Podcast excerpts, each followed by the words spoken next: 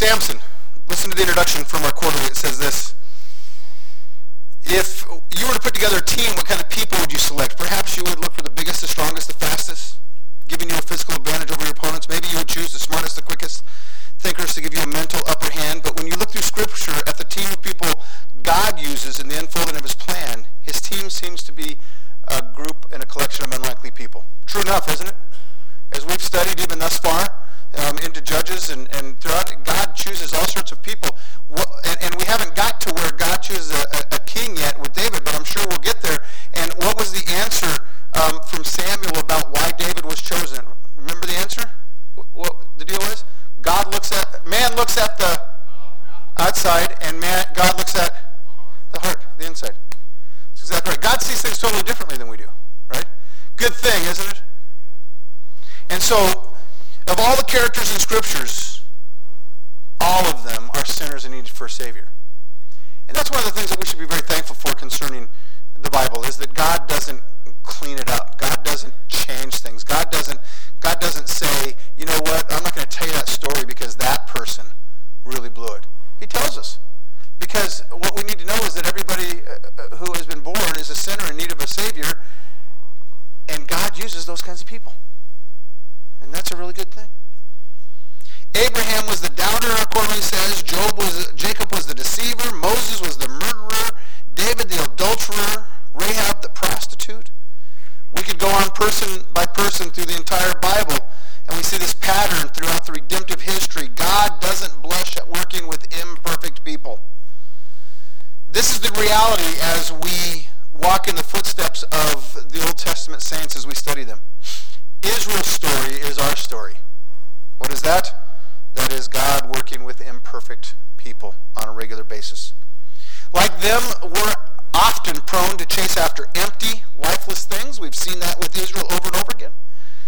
God tells us how to find life and freedom, but we still do what is right in our own eyes. We read that, we read that in, in Judges, but that's us. We tend to do what is right in our own eyes. None of the judges in these stories solved Israel's ultimate problem. Right? Because that could only be solved by the Lord. Because it was a sinful problem. It was wayward hearts. That's the problem over and over again. God used people to do what? Get them back and direct them so that they could have that issue solved finally.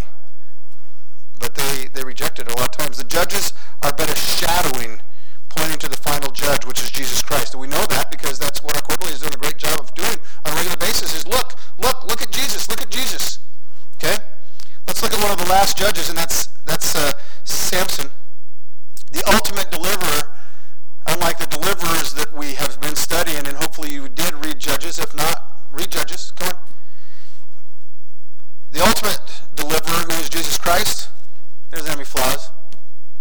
He was perfect. That's what set him apart, obviously. He was God on earth, perfect.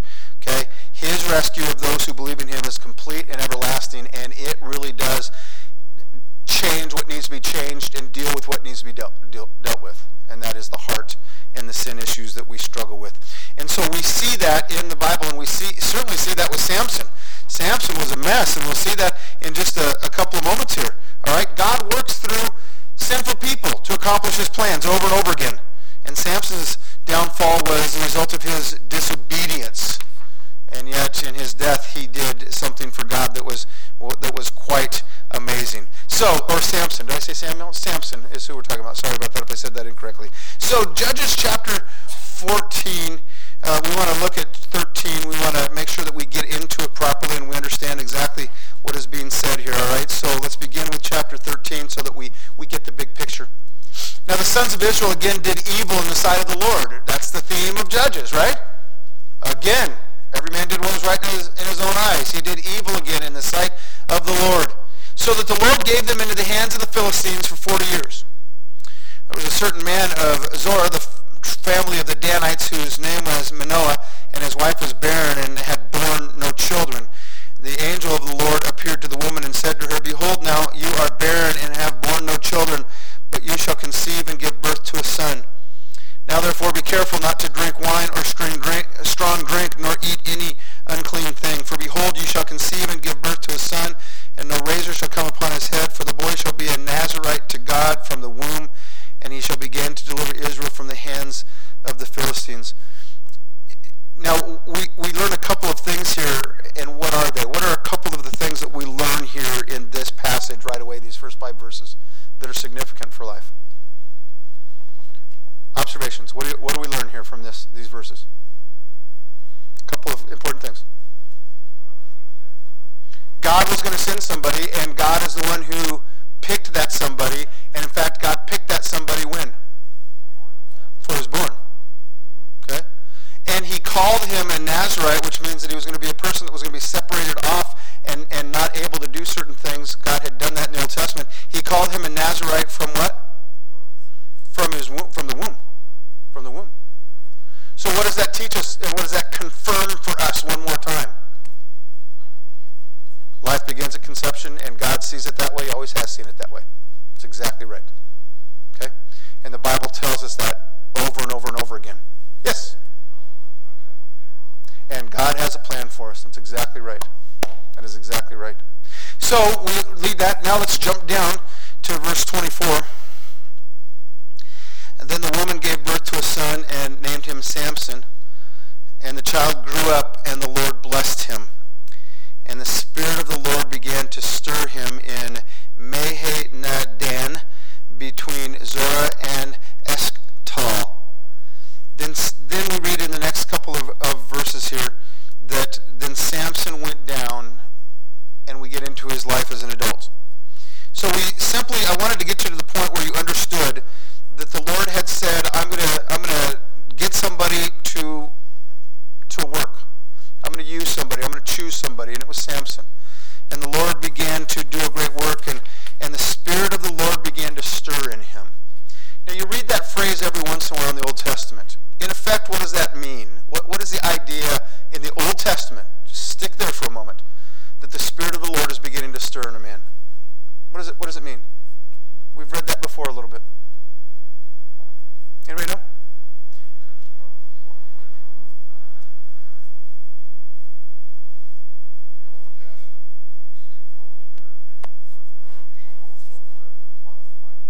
That's right. Okay. We're good. That's right. The Holy Spirit was picking them, he said, and of course it wasn't like the New Testament, our day, where the Holy Spirit's in everybody. Here's the interesting thing that I want you to think about that when you read that phrase, is that God was, in effect, preparing Samson for what was going to happen. The Lord was stirring in his heart. I, I, I contend this in life. I contend that it's very rare that all of a sudden the Lord will give you something to do without having primed the pump a little bit in you ahead of time. Okay? But there's an issue with that. And what is the issue with that? You got to have a response, and you got to be aware of the fact that something's going on in you. Right? You need to be in a place where you are paying attention to the Lord, that He is working, and that things may, He may be asking you to do something soon. We need to be sensitive to God. Okay? Now, we have the Holy Spirit, as Sam pointed out. So it's not like all of a sudden the Holy Spirit is is in us where the Holy Spirit wasn't in us as believers, you know, and, and, and, and God gives us the Holy Task as he did in the Old Testament. That's not the case at all. We have the Holy Spirit. But it is that God is beginning to do some things in our life so that we will be ready to do what it is that he wants us to do. And sometimes we recognize that and sometimes we don't recognize that. And we're actually going to talk a little bit about that during the, the preaching time this morning about God and God at work in us and seeing the big picture and understanding that there is more than what we just see right now, this very moment in front of us. Okay? So the Lord is beginning to work in the life of Samson. Well, what do we read? Um, let me read this first of all. Hold on. Um, oh, no, let me go on chapter 14, and then I'll, I'll, read this next thing from the quarterly. chapter 14, it says this Then Samson went down to Timnah and saw a woman in Timnah, one of the daughters of the Philistines. So he came back and he told his father and his mother, I saw a woman in Timnah, one of the daughters of the Philistines. Now therefore go get her for me as a wife. And his father and his mother said to him, Is there no woman among the daughters of your relatives or among our people that you may go and take a wife from the uncircumcised Philistines? But Samson said to his father, Go get her for me, for she looks good to me. However, his father and his mother did not know that it was of the Lord, for he was seeking an occasion against Philistines. At the time the Philistines were ruling over Israel. Verses 1 through 3 are pretty significant. Samson went down. He saw this woman. He went back and told her parents, I want this woman, go get her for me. They said, now wait a sec, isn't there somebody else that you should get who is one of ours? And Samson said, she looks good to me. Verse 7 says, so he went down and talked to the woman, and she looked good to Samson. What was Samson's problem? Lust of the eyes, lust of the flesh, lust of the eyes, and the boast of pride of life. That was Samson's problem. What's your problem? Same thing. What is it that happens in life many times? We see it and we we want it. And we ponder it and we keep it and we roll it around in our minds and we play with it and we consider it and we see it, we want it. Why do we see things and want them? We're sinners. What's going on? Why do we see? You're, you're right. That's a good answer. It appeals to us.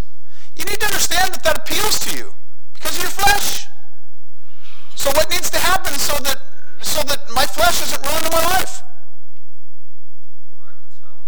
I need to be reconciled to God. I need to be right with God. I need to be walking with God. I need to be listening to God. I need to be making sure that I am more concerned about that than I am the flesh.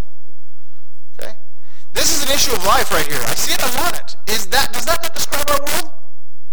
I see it I want it? Absolutely. That's our world. Okay? Our commentary says this, Samson's parents asked him in vain if there were no women among his relatives whom he could marry. Intermarriage with the Philistines was a denial of Samson's calling as a Nazarite, and his choice of a bride contrasts strongly with the ideal wife uh, uh, who married Caleb's daughter, um. And Samson said of the woman he saw her, I want her, which is literally, she is right in my eyes. In this, he represented Israel, where each citizen did what they wanted. Each man did what was right in their own eyes. Yet the Lord would use Samson in an amazing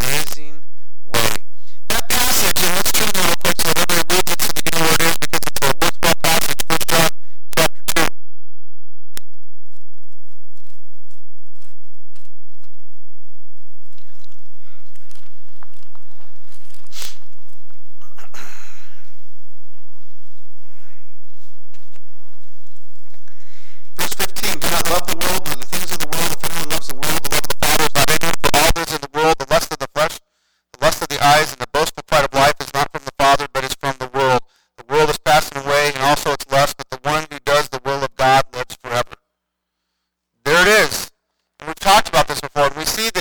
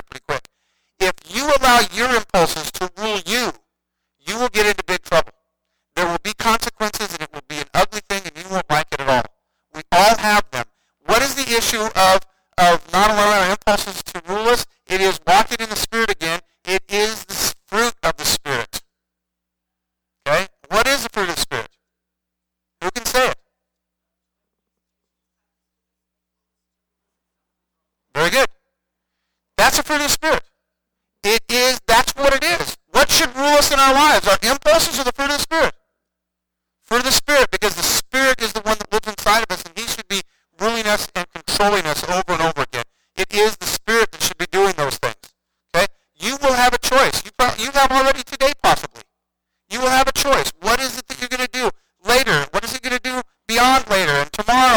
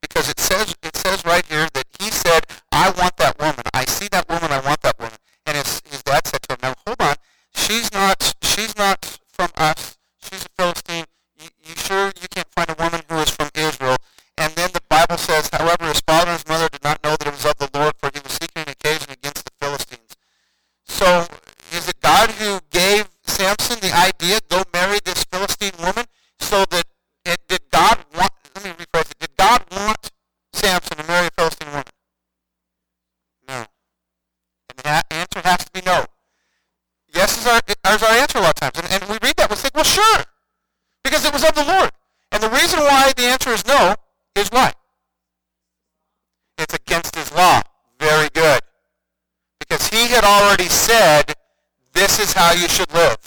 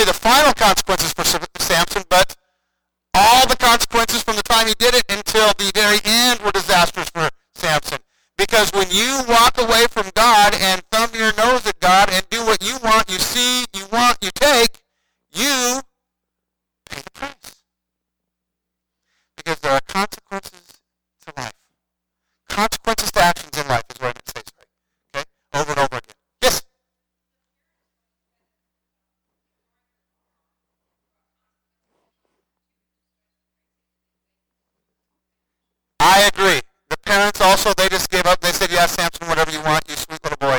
Yep, that's exactly right. They were pretty wimpy, weren't they? That's exactly right. That's exactly right.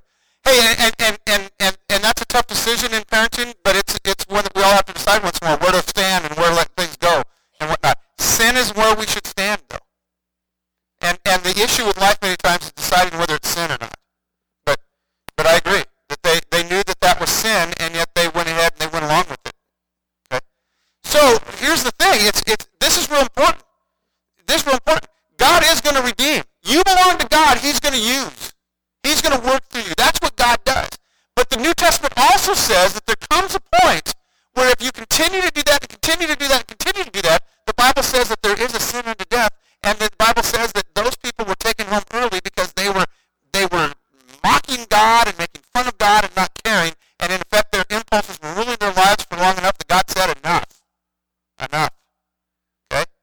There's consequences to it, and we need to understand that there's a right way and a wrong way to live, and the reason why we live right is why.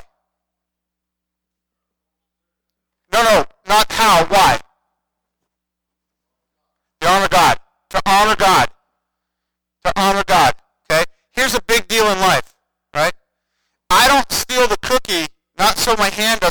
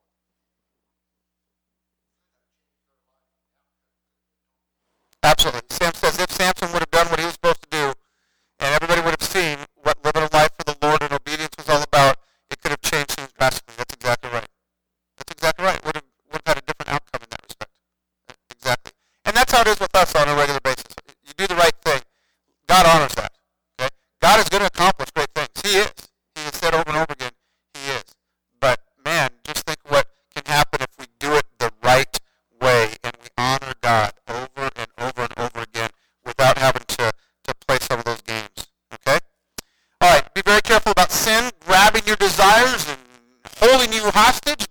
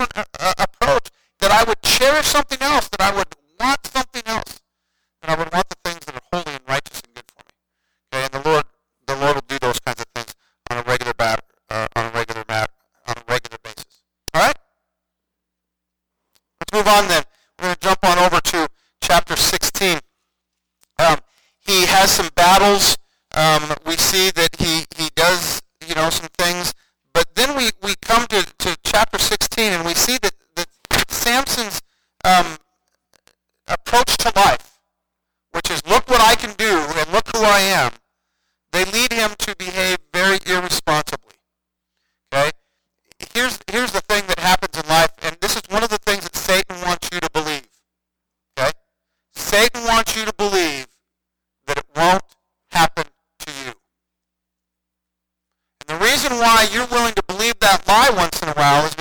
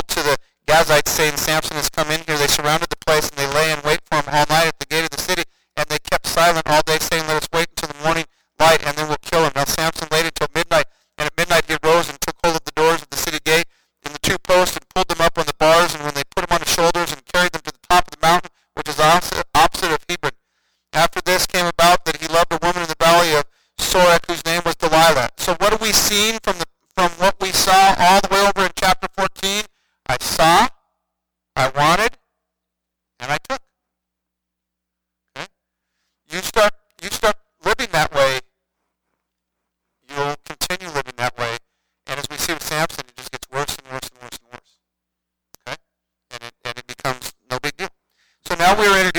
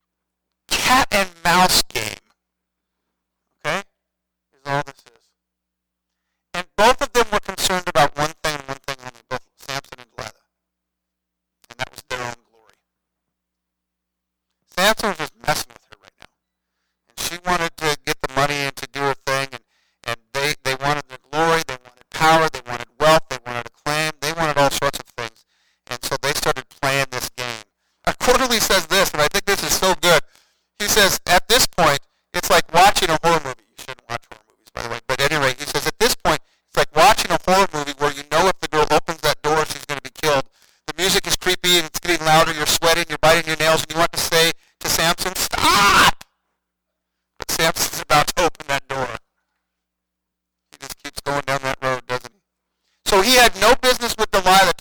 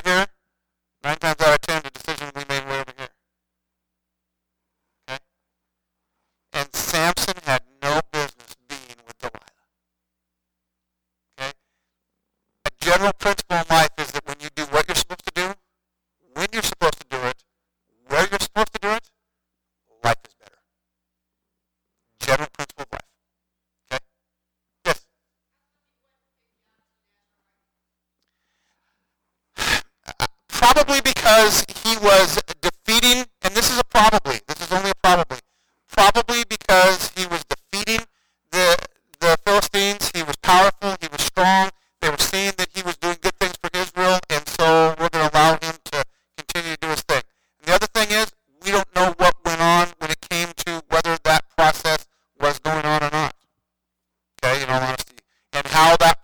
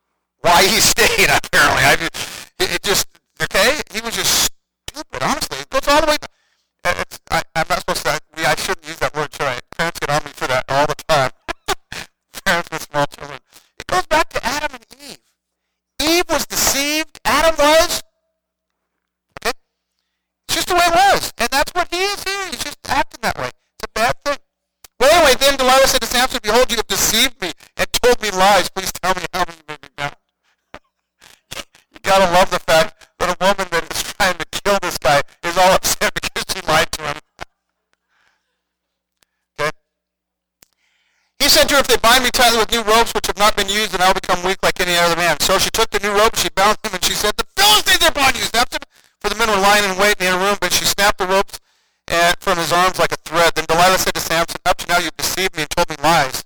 Tell me how you may be bound. Why would you do that? And he said, If you have, if you weave the seven locks of my hair with the web and fasten it with a pin, I will become weak like any other man. So while he slept, Delilah took the seven locks of her hair and wove them into the web. She fastened them with the pin and said, The Philistines are upon you, Samson. But he awoke from his sleep, pulled the pin from the loom and the web.